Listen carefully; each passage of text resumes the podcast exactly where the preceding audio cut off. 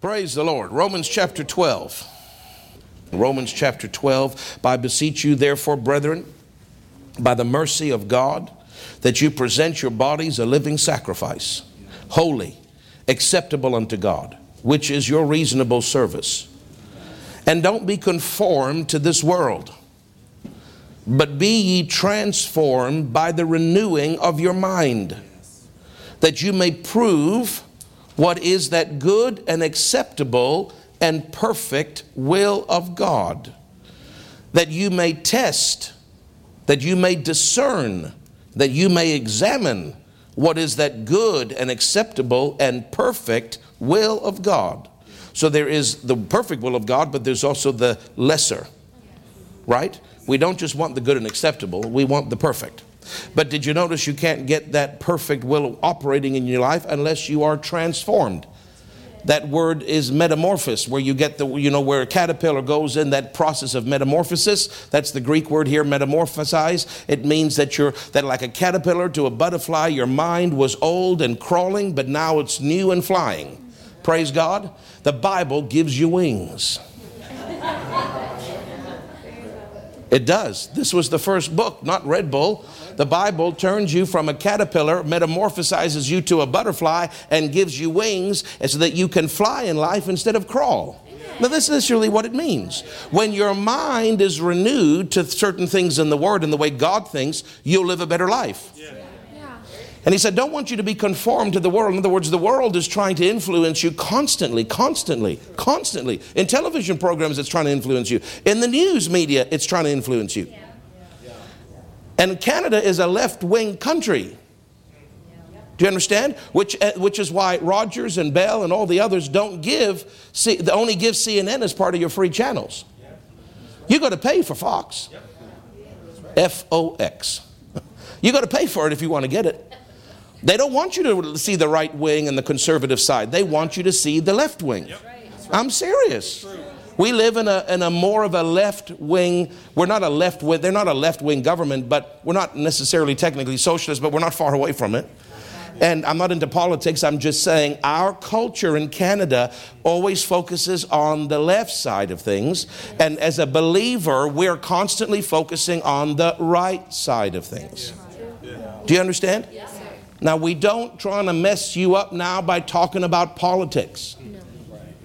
But to the very core of your essence, if you love Jesus, are you with me?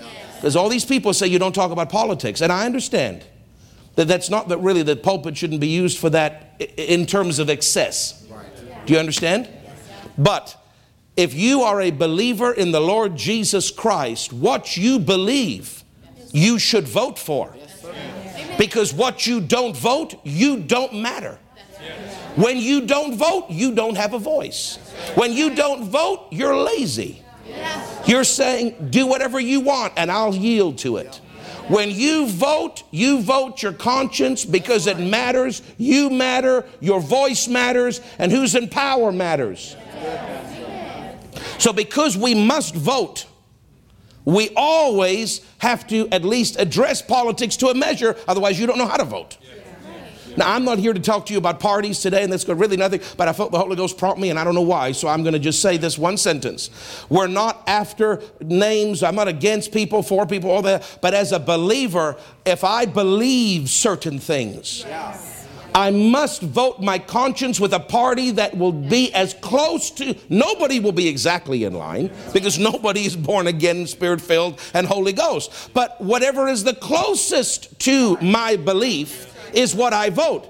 So explain to me then, please, congregation, why when I had the board meeting with Brother Richard Roberts last week, and he was telling me that he sent an email out to all his American and Canadian partners and he was talking about why it is important. He didn't say the name, but if you have a brain, you know he's talking about Trump because he's the only he's the only Republican candidate. Right. And he was explaining why, from a biblical perspective, if you're going to vote, you should vote for him. Yeah. Explain to me why he lost a whole bunch of Christian born again partners because of that. Explain it to me. You can't explain it to me because Christians half the time are so dull. They're carnal. They don't like his tweets. They don't like his attitude. Neither do I. They don't like the carnality. Neither do I. But they judge the candidate by the skin color. They judge the candidate by how presidential they are or our candidate by how prime ministerial they are and what they look like and their age and their color and how they talk and if they seem to command a presence or not, and they don't look at the platform because the platform is the only reason you vote. The only reason that you vote is the platform because the platform is what they're going to do. Who cares if they text or not? Who cares if they tweet or not? What matters is the law they're going to pass. And when you got people that are going to approve abortion of babies after they are born, which right now is happening in New York because of the liberal candidate. If technically by law you can give birth to a child, if you decide you don't like what it looks like, the doctor has the right to kill it. After it is out of the womb, this is in New York City, and it happens. It's happening today. Probably today, somebody, a little child, is being slaughtered today, right now, because of the liberals, because they pass laws that give the right to kill human life. And then you got a candidate, yes, who might have a weird hairdo and t- tweets too much. But he is saying life is sacred.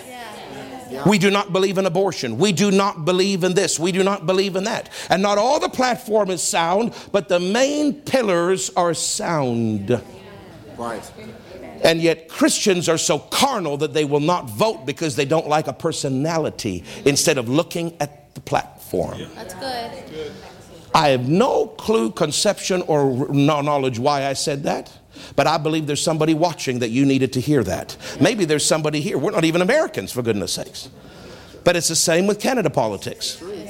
Our current prime minister said publicly, I heard him with my own ears on live television, it went nationwide. Evangelical Christians are the most despicable part of Canadian society. What he's saying is me. That's what he's talking about. He's talking about me and you. According to him, you are the most despicable part of Canadian society because he's demon possessed. Yeah, I don't mind saying it because it's true. Anybody that says that is demon possessed. Okay?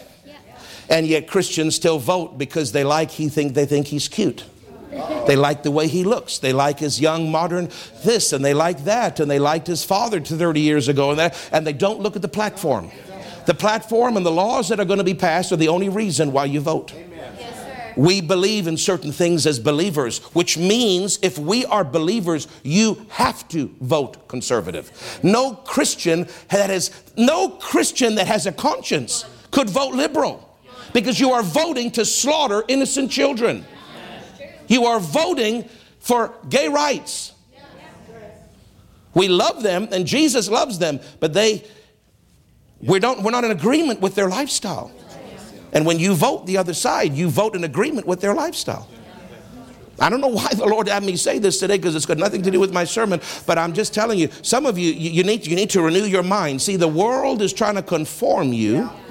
Don't be conformed to this world and its way of thinking, including the political giants out there, but be transformed by the renewing of your mind. Yes, God wants us renewed in our thought process about politics. He wants us renewed in our thought process about COVID. He wants us renewed in our thought process about what shows we watch and don't watch. He wants us renewed in our thought process about how we treat each other, about tithing, about faithfulness, about evangelism. He wants us renewed in our thought process. That's why you come to church to be changed.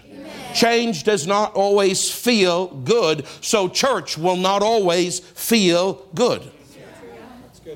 A seeker sensitive bigwig out there years ago told somebody who told me that he said, You want a big church, don't ever preach something that doesn't make them feel good. That is why they have big churches, because when nothing is ever taught to change you, when everything is a stroking to make you feel good, you're gonna obviously, it doesn't take a rocket scientist, the people are gonna love it. The carnal buckets are gonna love it. Let me have sex with anything I want. Let me cheat. Let me not tithe. Let me dishonor God because it feels good. Sin is pleasure. And the preacher comes and says, It's okay, brother. God loves you. It's okay. And of course they're going to like it. You don't have to be a rocket scientist to figure that out. But we don't come to church because we feel good or because it always makes us feel good. It should, at the end result, produce goodness in our life. But we come because God's word is trying to transform us, metamorphosize us, take us from a caterpillar to a butterfly. God's word is trying to change the way we think, not keep our thinking the same. Do you understand? If you don't think like God, the, the, the, the, the cocoon is the local church. You come, this is a cocoon. We are shielded from the outside world. We, we tell you what God says, even if they say it's wrong. They say it's wrong to say this about same sex, but God's word says it's right. So we use wisdom in how we say it. We don't try to provoke and cause a lawsuit, but we are never going to be silenced. When God's word says say something, we must say it. Yes, yes sir. Do you understand? Amen. So God is wanting to renew our minds by the washing of the water of the word. I'm talking about how to be led by the Spirit, but you can't be led by the Spirit if your mind is not renewed. Because when the impulses and the and the instructions of the spirit, the still small voice, your inner your inner man voice, your spirit's voice, as well as the inner witness, if your mind, see, that is still communicating to your mind. Your spirit man hears what the Holy Ghost knows and even though you may not have revelation of it yet, your spirit man knows all things because the spirit is within him. He will now communicate to your mind what the Spirit is saying, what the Spirit's will is, what the Spirit of God wants, what the Word of God wants. So your spirit the Holy Ghost is in your spirit. Your spirit is picking things up from the Holy Ghost all the time because He's around the Holy Ghost and it's sealed by the blood. So there's no darkness and there's no demons and there's no flesh in there. Flesh is everywhere else, but not in there. And your spirit is trying to get over to your mind, Lorraine, what the Spirit of God is showing Him, you, the real you, inside. So your spirit will communicate to your mind primarily by an inward knowing. And secondarily, by by an inward voice, a still small voice of your spirit trying to talk to your mind. I'm not talking about the Holy Ghost when He talks because it's a little bit more dramatic. It's still inside. It's not necessarily audible outside, but it can feel as if it's that loud because it's a bit more authoritative when the Spirit speaks. But I'm talking about your spirit, Rosita, has the Holy Ghost in it. Your spirit is trying to communicate to your mind what the Holy Ghost wants. He does it primarily by a knowing and secondarily by trying to talk to you in a still, gentle voice. But if your mind is so messed up, and so unrenewed with the word, you will never hear the voice of your spirit and you'll never recognize the inner witness. Because the mind is so darkened with life and stuff. So you have to talk about renewing the mind if you're ever going to talk about being led by the Spirit, because the more carnal you are in your mind, the less you'll pick up the impulses of the Spirit. Yeah. So, how do you really? We talk about being led by the Spirit, listen to the inner witness, but we got to back it up a little bit further. You don't, how do you even hear the inner witness if your mind's unrenewed? You're led by the Spirit by the inner witness, but you won't even hear the inner witness. You won't recognize the inner witness if your mind is so darkened and carnal. So, the first thing you do is get into the Word. The people that are led by the Spirit spend much time reading the Word reading the word, studying the word, not just listening to it preached, but reading it with your own ears, your own eyes, letting your own ears hear you read it. Now, what does Joshua 1 8 say? Uh, it says, uh, be strong and courageous, be strong and courageous, uh, meditate day and night. Don't let this book of the law depart out of thy mouth but meditate therein day and night that you may observe to do all that is written therein. Then you'll make your way prosperous and of good success. Now, you're supposed to meditate on it day and night and say it. Say it. Don't let the book of the law depart out of your mouth. So it's fine to listen I have Max McLean, who's I like him. Some of you think he's a weirdo, but I like him. He's got a deep, deep voice, and he's and he's a commentator. He reads the Bible. He's a Bible narrator. My wife hates him. My wife says he's a weirdo. He's a freak. His voice freaks him her out. She don't like listening to him. I love listening to him. I put turn up the volume just so Jenny can hear it. Turn that up. Don't you telling me to turn off the Word of God, honey? Keep the word, turn him off. He's weird. No, he's not weird. He's just deep. I like the deep voice. She likes this lady with a shrill voice. I said, Turn her off. You telling me to turn the Bible off? No, just her. I don't like her voice. Put on Max. See, we have differences. But when I hear the Bible, Still not me saying it. Yeah, that's right. How are you going to say it if you haven't memorized it? Uh-huh. Yeah. If you've memorized it, just say it. But if you haven't memorized it, which most of you haven't, including me, what do we do? We have to read it Yes. in order to not let this book depart out of our mouth. Automatically, he didn't have to say read it. It's automatic, it's obvious. You can't say it unless you read it. And back when he wrote this in Joshua 1, there was no electronics and there was no Max McLean reading it. So he wasn't referring to listening to the Bible. He said, You've got to read the parchment.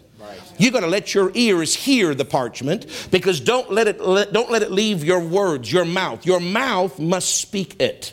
So what, as you go about, don't just listen to me preaching to you. You must open the Bible and actually read it out loud yourself every day, at least one verse so that your ears hear what your mouth is saying. Don't let it depart out of your mouth, but meditate day in, day in, day and night. Meditate day and night that you may what? Observe to obey it. The more you think about the word, it's washing your mind. It's washing your mind. You're being renewed by the washing of the water of your mind. You're being transformed. The more you read it, the more you meditate day in, day out, day in. There's no holidays. You want to go down? I know Sandra and Blair like to go to Mexico on holiday, but there's no Mexico holiday from the Word. And in fact, when they go on natural holidays, they double, triple, and quadruple up on the Word. That's why they go on holidays to get more of the Word. And that's the right reason to go on holidays. Go, go for your water skiing if you want and, and your samba dancing. You know, Jenny wants me to learn samba dancing, so I'm starting to learn it. Praise God. Go do your samba, your salsa, whatever that nonsense is. No, she got me started. I got my. I'm starting to do the salsa. So uh, we're, we're going to do it at our next big banquet. We're going to do a salsa for you. I'm already in lessons. Pray for me, my brother and sister. Pray for me. Julio Iglesias is here. Praise God. But while you're on the salsa and the samba and you got your, your mouth stuffed full because it's all free, and you sleep all day, and you're out sunning yourself, make sure that there's a lot of time and all that rest for the word, the word, the word, the word, the word. Make this physical vacation a spiritual intensification. That's good. Do you understand? Because every, whether you're on vacation or not, or salsa or not, you got to meditate on the word. You've got to be reading it. You got to be hearing it. You got to be thinking about it. You got to be meditating on it. You got to think about it. Because the more you meditate, mom, the more you meditate, the Bible says, be ye transformed by the renewing. The renewing, it is a renewing of your thoughts, which only comes by the word. So when we're talking about how to be led by the Spirit, you can't leave the meditation of the word out because it is actually the first step that you do.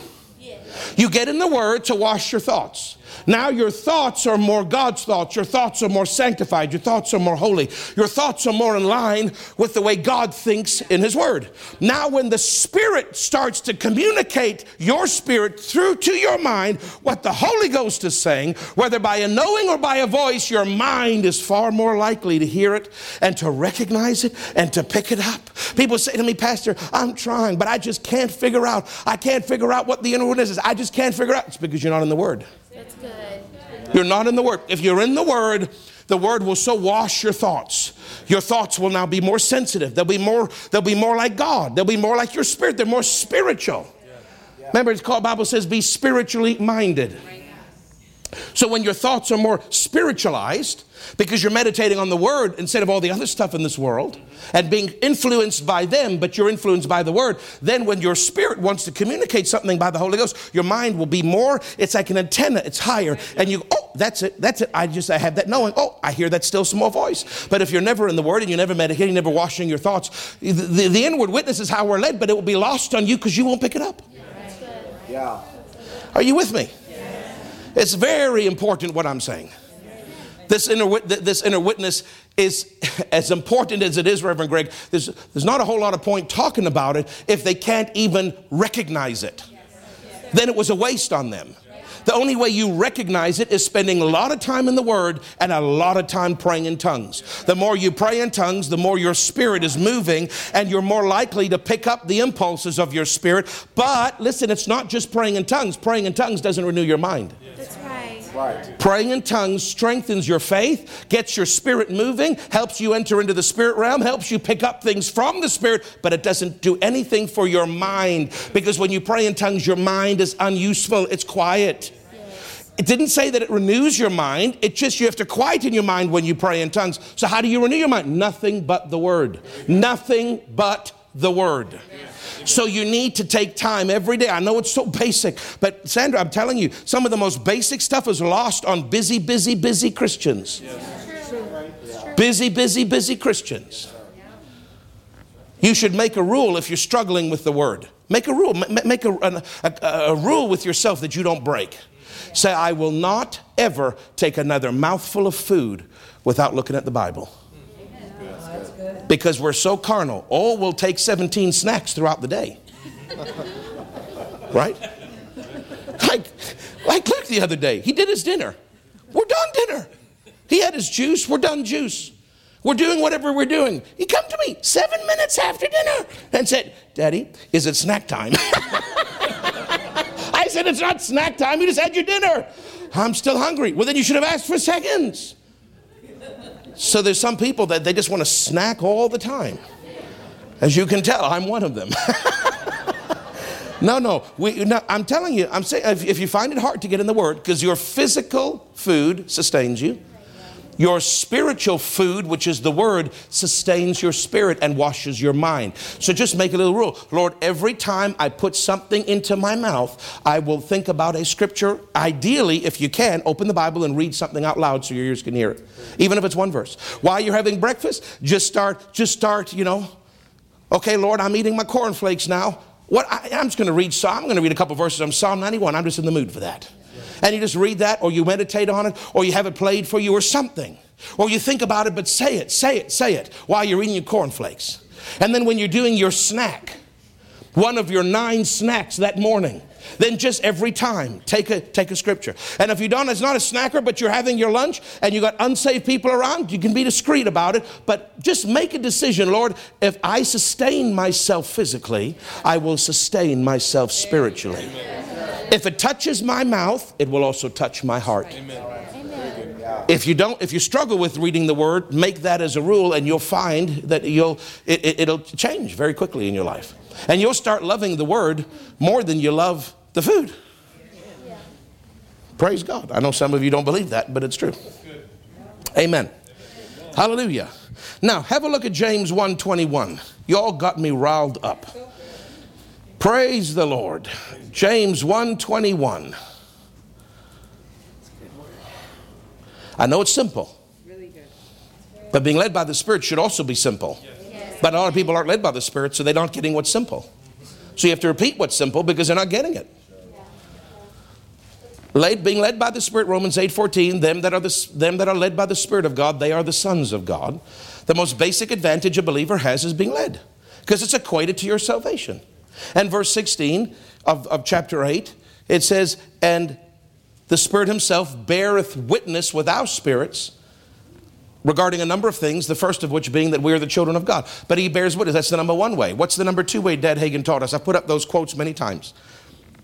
There is an inward voice a little more authoritative than the inner witness. The inner witness is not a voice, it's just a knowing. But sometimes you'll hear something very quiet down on the inside talking to you, telling you something to do. And you can even articulate what the exact words are. You could write it out. That's your, that's your spirit, man, the real you, talking to you by what the Holy Ghost is telling it.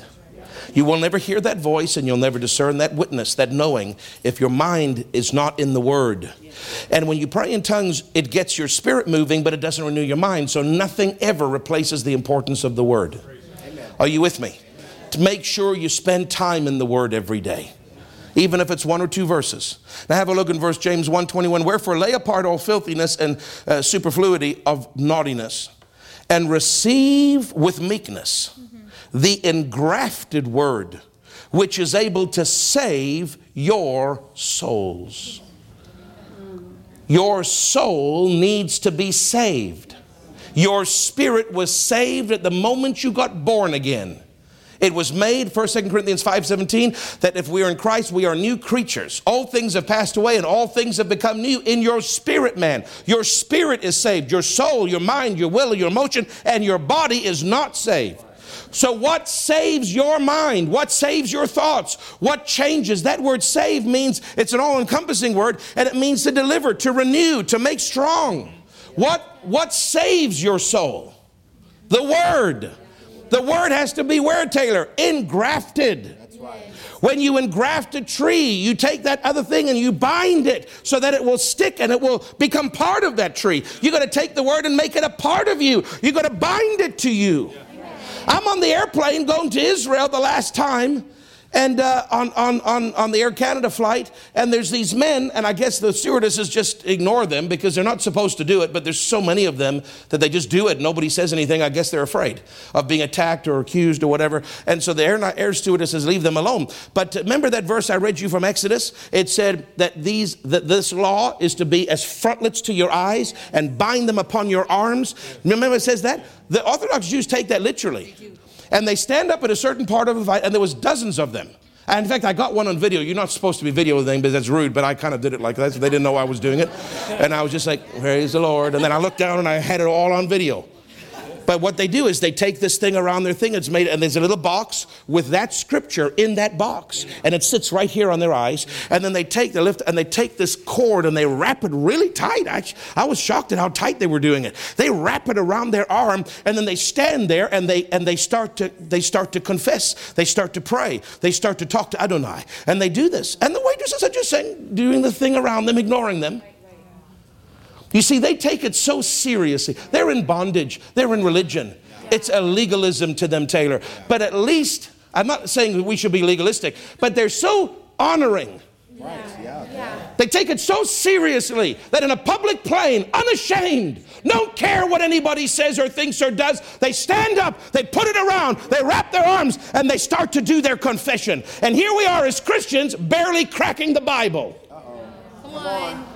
I'd rather us be legalistic and do it all the time than be hedonistic and do it none of the time. That's not what hedonistic means, but you know what I'm saying. What I'm saying is that we don't want it to become law and legalism, but at the same time, that's one ditch. But at the same time, you can get to the other ditch where you never do it ever. Stop laughing about the hedonist thing. I know you're laughing at that. Quit it. Stop being carnal. My God. Greg, that's you. You're egging them on. Stop it. I don't want to be in the ditch of I am have to and I'm doing the physical things, but I don't want to be in the other ditch that I'm so lazy. That God is whatever, I'm just making money, money, money, money, money, money, money. My, my, what I want, might I want, and I forget God. Because He's more valuable than money. And He said, I want you to do this day in and day out, there and day, and meditate there and day in, day out. You don't have to physically bind it, but it's got to still be real to you. Do you understand? The Jews do it because it's real to them and they're in legalism. Yes, sir. And yet, Christians that have the power, that have the substance of the shadow that the Jews are honoring, we have the reality of the type that they are legalistic about. We have the real. And yet, most Christians won't crack the Bible. Crack it, open it, read it, love it, fall in love with it. The Word is the, God's love letter to us. Fall in love with it, read it, meditate on it, and then graft it, engraft it, bind it to your heart. You see, they bind it around their hand physically, legalistically. I'm supposed to be engrafted. The Word is supposed to come into me. I'm supposed to bind it on my heart. God, this is your holy Word. It's part of my DNA. It can't be separated from me. This Word will save, it will renew, my soul. My soul must be renewed because your spirit has to communicate to your soul, or you have no clue because you operate with a brain and your body can't act if your brain doesn't communicate to it. So, how do we get from our spirit up to our brain? You got to wash an engrafted word to save your soul by the renewing of your mind, restoring your mind, washing it so that it's more spiritual in nature so it picks up what your spirit is saying. Do you understand? Remember Psalm 23? The Lord is my shepherd, I shall not want. He leads me beside you. He leadeth me beside the still waters. He restoreth, not my spirit, my soul. The word in Hebrew, restoreth, is the same equivalent word in Greek of this word save or of Romans 12 2, renew. They're saying the same thing. Think of it this way when you get a chair I know Barry does this in our church. Very, he's very good at it. He restores furniture. When you get a chair, it's the same chair, Greg, but it's all old and ratty and everything. You take it to a restorer, it's the same chair, but he makes it look new. But it's the same chair, but it's made new. That is called renewing or restoring or refurbishing. Do you understand? The same chair, but made better. Your spirit is not renewed because your spirit isn't the same. It has become a brand new species of being your old, the old nature, the old man, the spirit that was dead unto God has been made new. All things have become new. Your spirit man was not the old, d- broken down, rotten spirit that now God patched up. Your spirit became a new being unto God. But your mind is not made as a new being, your mind is the old that is made better. Do you understand? So my spirit is alive and new and perfect. But, it, but that's just down here. You don't see my spirit because all you see is my body, and you see the things I do with my body based on my soul. How I talk, how I act, how I live is based on my mind, my soul, telling me my will, my emotions, telling me how to act, what to do. So all you see in the human is their soul and body, but you don't see their spirit. The spirit is made new. But now the mind and the soul has to become like the spirit. It's not a new being, but it's a rec- but it's a refurbished being. It's a renewed or a restored item. Your soul is ready. Your mind, your thoughts are ratty and moldy and gross and ripped and torn and worn out when you were saved. But the Spirit of God is the great restorer. As you read the Bible, the, what he does, he's, he's like Barry. He comes and he takes that old material and he starts bit by bit taking it away, taking it away, and putting brand new, beautiful, clean. It's the same chair, it's the same soul, it's the same mind, but it's being restored and renewed and repaired and refurbished so that you don't think. That's why you see people that before they got saved, you say, How could I look at Randy Greer and I say, I can't imagine you robbing a bank at gunpoint. I can't imagine you running. I can't imagine you taking drugs. You're so different. Why? His soul and his body is the same, but became new. His spirit was made new, but his soul was the same, but changed. You see people that you can't imagine because they don't act the same. They don't, they're totally changed by the power of God. And you say, wow, look at what God did. It wasn't in their spirit, that was their soul and their body becoming like their spirit. God didn't give you a new mind. He took your old tattered mind and He made it better. How do you make your tattered mind, your tattered emotions, your broken hurt? People have been abused in the past. People have been hurt and abused by people, and they've got this deep hurt on the inside of them. That's all part of your soul. How does God take all that ratty old stuff and make it make it fresh? You get in the Word and you pray in the Holy Ghost and you start reading, and it's and the Holy Ghost starts answering and talking to you. And yes, you listen to preachers, but you read, and He starts talking to you, and then the Spirit gives you revelation into that Word, and it washes. It's like washing. It washes. It washes. It washes. It washes your deep emotions where you were hurt by abuse in the past. He washes that away. The desires you want to do evil, He washes that away. And He makes your old ratty soul and emotions and mind and will, mm, He makes it renewed and restored, replenished and refurbished like it was new, even though it's not technically new. Your spirit's new, but your soul is refreshed. Now, the more you go through the refreshing process, the more you'll be led by your spirit. When you see the ratty chair, but the spirit is saved, that person usually cannot be led by the spirit because the ratty material is, is not picking up the cues of the glorious spirit within. But when the fabric becomes refreshed, it picks up the clues. Are you with me? Are you sure? Well, it's 7:49. Tough luck. There's 11 more minutes. I'm telling you, I'm learning that salsa stuff. It's fun. I didn't think it could be so fun. And I, I changed my name. I'm Jose. I just say, oh, my name's Jose. Yo, yo, what's up, Jose? Jose Field. Just Jose. Jose. That's, that's what I'm. Taylor, stop telling me, okay? I'm telling you, I got to fit in. Praise God. Hallelujah. At least I can get you to laugh amongst the heavy doctrine. Praise God. Praise God. Psychologists and psychiatrists, that word, psyche, comes from the Greek word psyche. That's where you get psychologist, psychiatrist. Do you know that that, that word psyche means soul? Did you know that? Psyche means soul. A psychiatrist and a psychologist only deal with your soul. They never deal with the inner man. Now, they have, over the process of time, in all their studies, figured out that there's something under the soul, but they don't know what it's called. So they call it, have you ever heard of the phrase, the subconscious mind? That is the psychiatrist's definition of your spirit, but they don't believe in spirit. But they know there's something deeper underneath what, we've, what we, we're, we're, we're, we're, we're probing. There's something under there. And they've picked up that they're smart enough to figure that out, but they don't know what it is and they won't believe the Bible. So they call it the subconscious mind. But your subconscious mind is your spirit. Do you understand? So all they have to offer you is soul power. So then people uh, say to the, and let me just say this before I say that. Isn't it amazing, Reverend Greg?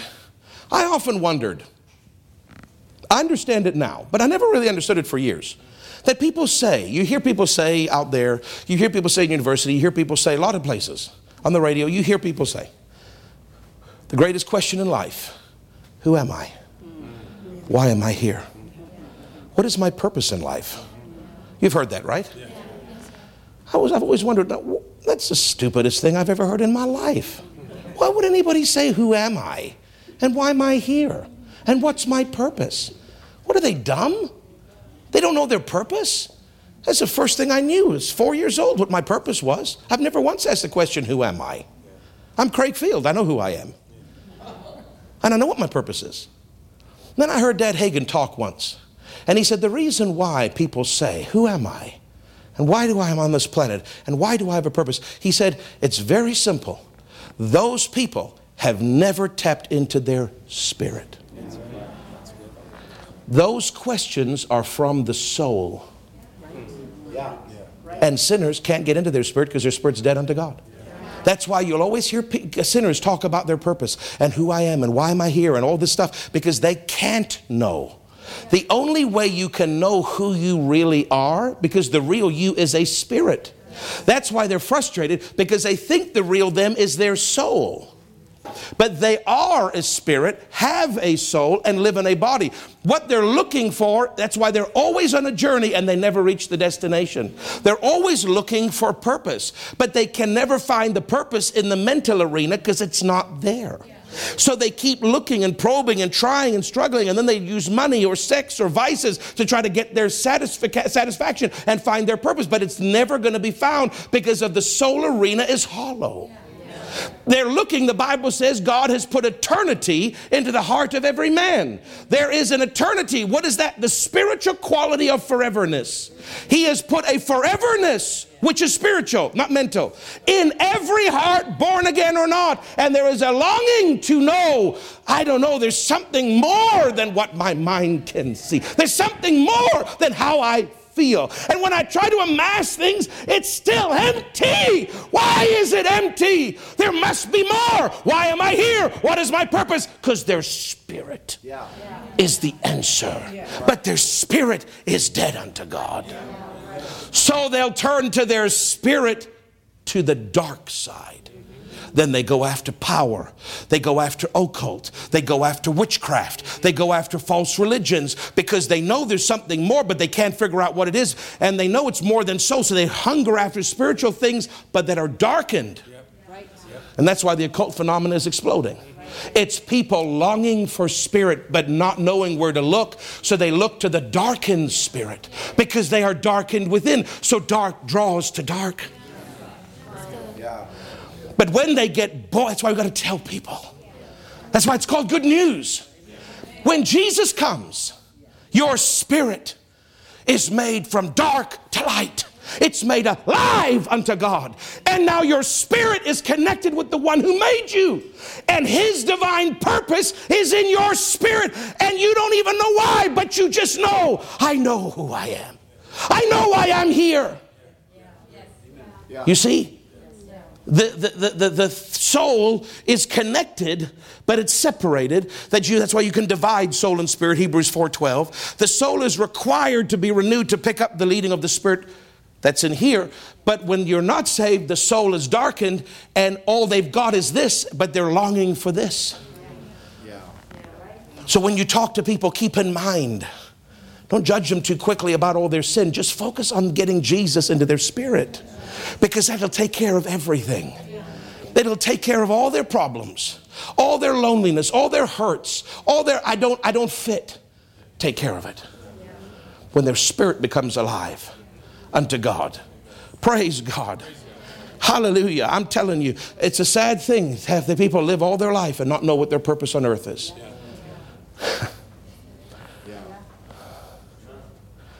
I saw the guy save some turtles. He was on the news. And he said, This is my reason for, be, for living. And he meant it.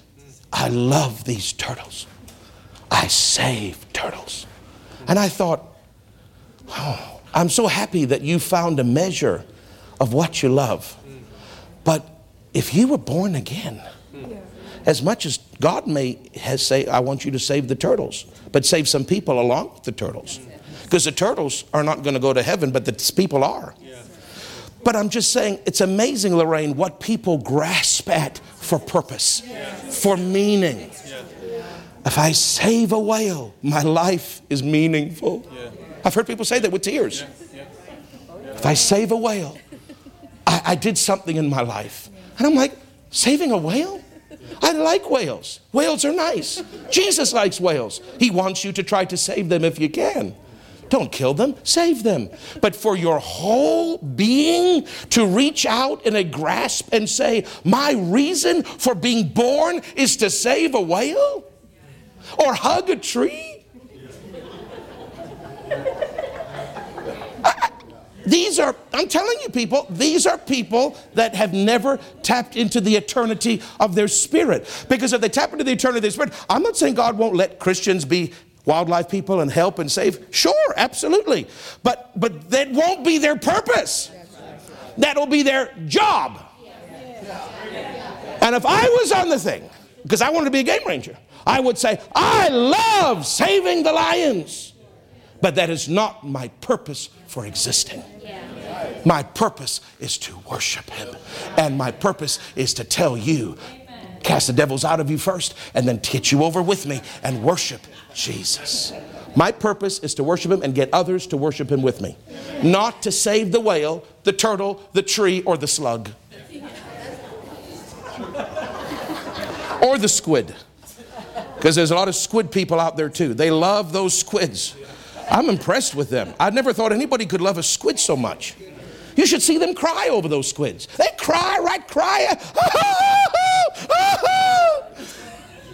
And I'm looking at it and I'm thinking, the babies are dying in Africa, but you don't cry over them. People are being murdered in wars, but you don't seem to care about them, but you'll cry hot, fat tears for a squid. Yeah, it's true. I don't understand. You know, those are darkened souls.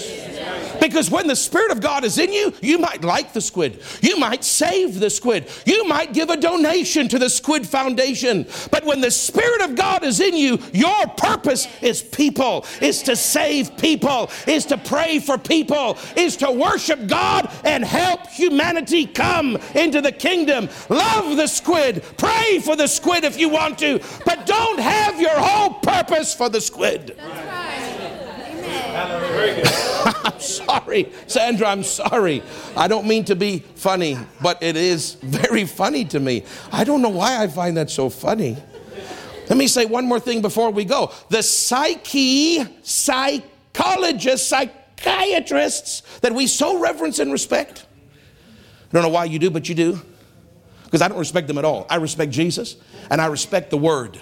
Because the Word does what they can't do but they're trying to help people. And so I highly respect them because at least they're not saving squids. They're trying to help broken people get better. No, their hearts are right. They're trying to help broken people get better. But they have propagated this concept called inner healing.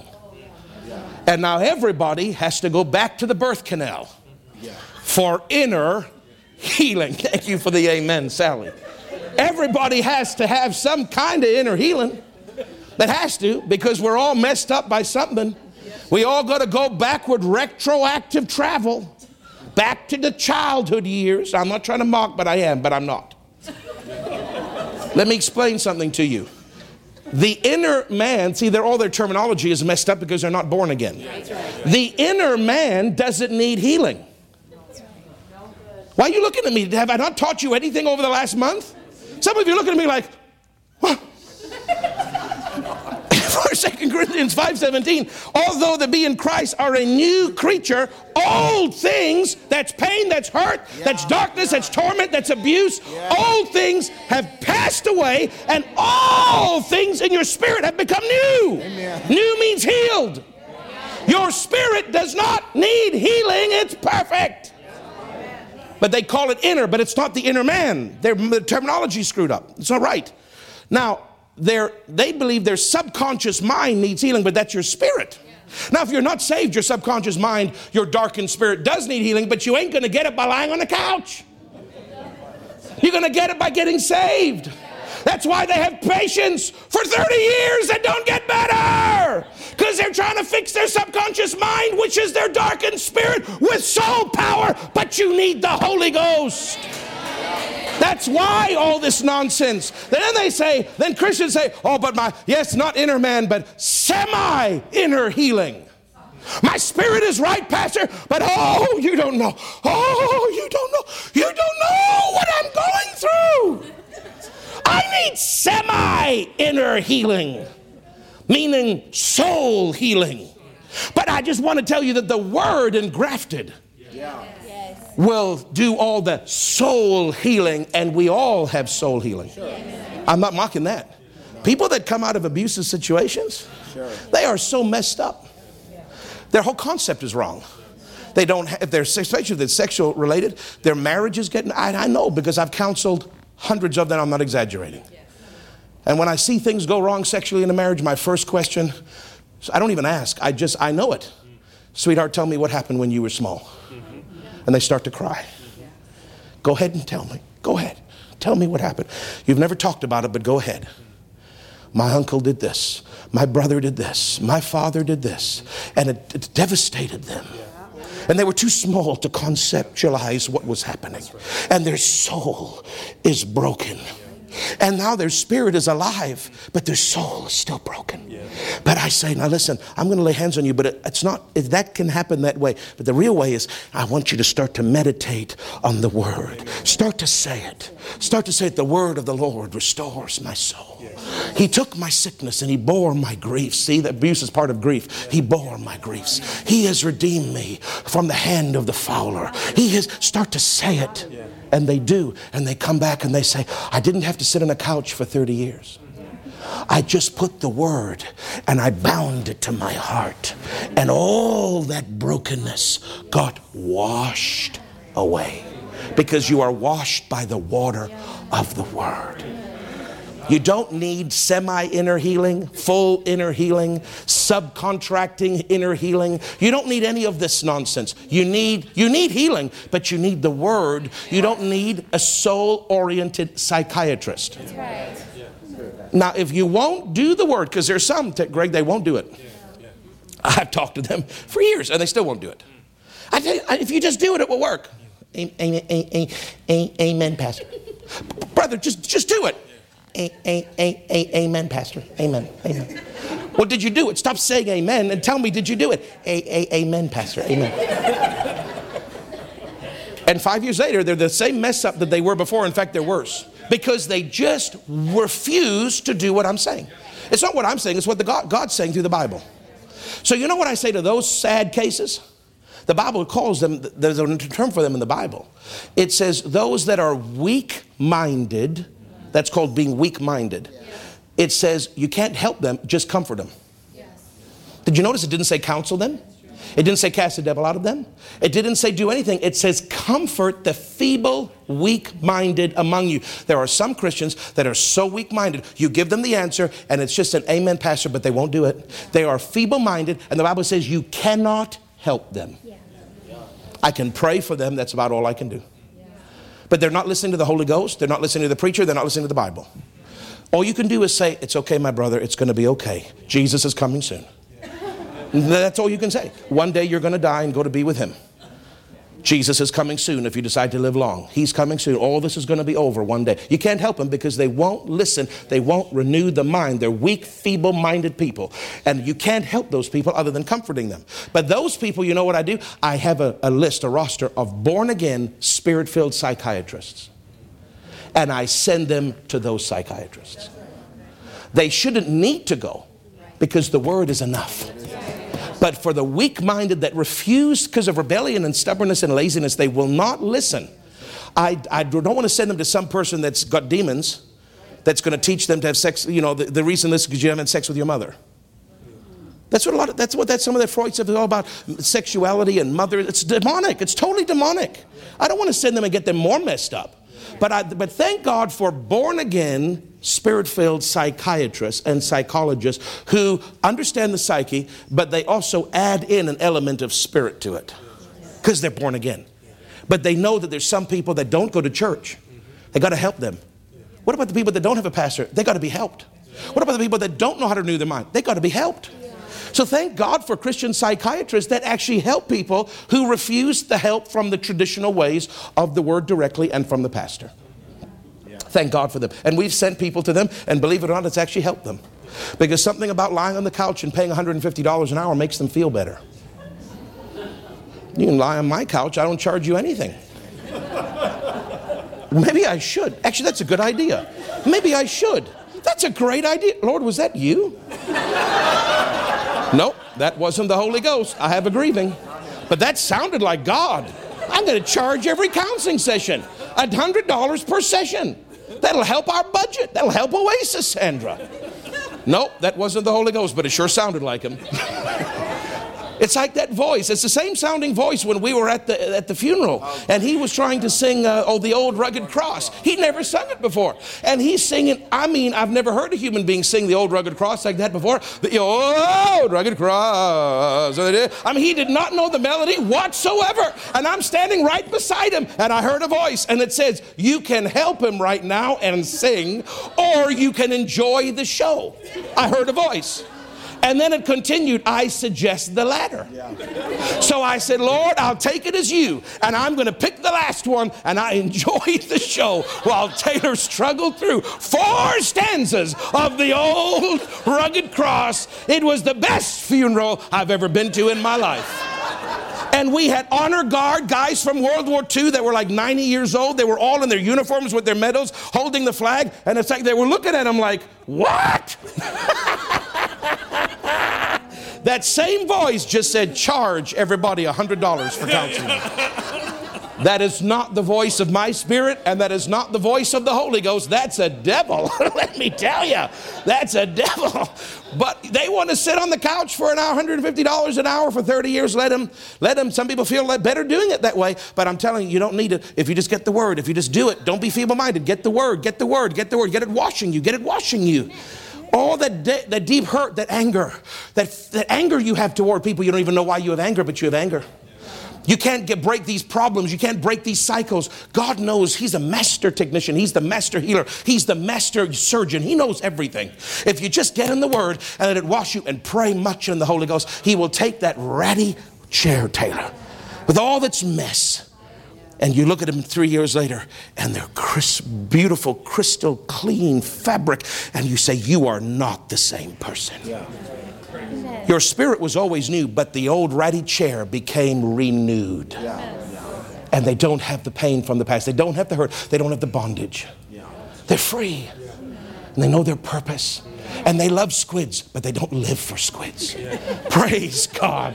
Hallelujah. I don't live for a squid. Oh, that should be our motto. I don't live for a squid, I live for Jesus. Hallelujah. Glory to God in the highest.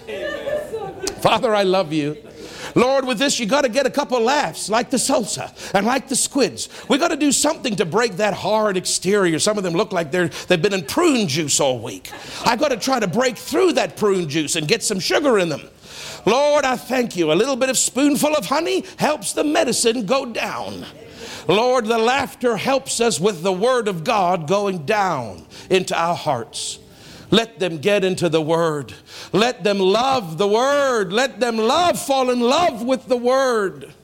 Let them engraft it and bind it to their heart. It will save their soul to the uttermost. And it will help them pick up the cues, the impulses, the knowings, the still small voice of their spirit because it has to be communicated, Father, to our minds, and our minds must be renewed to pick it up. So I thank you, Father, for it. Oh, glory to God. Thank you that I know who I am. I love a lot of things in this life, and Lord, you know how much I love animals. I was going to do that for a living. I may, I'll make a lot of fun, but I, I, I understand people that feel that way. But Father, as much as I'm interested in all these other things in life, I know my purpose. My purpose is to honor you, to worship you. My purpose is to tell other people to come into the kingdom. And Father, for them, my purpose is to preach, but for them, you've given them a purpose of a vocation. You've given them a job, you've given them a career. And that's part of their purpose in life, but it would come out of their spirits. That's why there's joy attached to it. So let them fulfill their purpose on the earth. Their careers, but primarily their worship of you and they're gathering people into the kingdom. That's why we exist, is to worship Him. Father, thank you that our spirits are new and alive. Thank you, our soul is in a journey, a marathon journey of being renewed, where none of us have arrived yet, but all of us are in the process of engrafting the word to save our soul. And I thank you, Father, that they continue that process. Lord, I declare that there's no feeble minded in this church. I declare that there's no stubborn, lazy Christians that refuse to let the word save their soul. I declare there's no feeble minded ones among us that I can only comfort because I can't help them because they're stubborn. Lord, I thank you that every one of us, we're not feeble minded, we're alert, we're quick to obey, and we're quick to take the engrafted word to fall in love with it all over again, to read it every day out of our mouth so our ears hear it, so that our mind is washed and renewed and restored and refurbished, and that we become the people that you've called us to be. In Jesus' mighty name, I praise you for it. I give you glory.